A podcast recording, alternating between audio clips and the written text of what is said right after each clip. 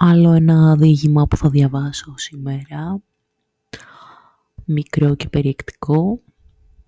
Το οποίο το έγραψα μάλλον στα 20-19 κάπου εκεί.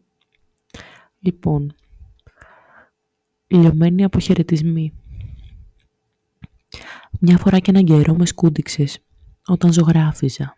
Μου χαμογέλασες και με ρώτησες τι έκανα.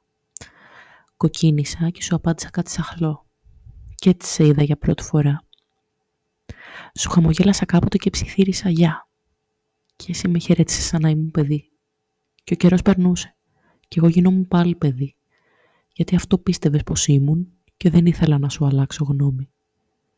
Κάποτε με αγκάλιασες για να μου ευχηθείς χρόνια πολλά. Έτρεμα τότε. Το πρόσεξες; Μάλλον όχι υποθέτω. Και ύστερα έπρεπε να φύγω. Και ήξερα πως δεν είχες ιδέα και ποτέ δεν θα είχες. Γιατί δεν το θέλησα.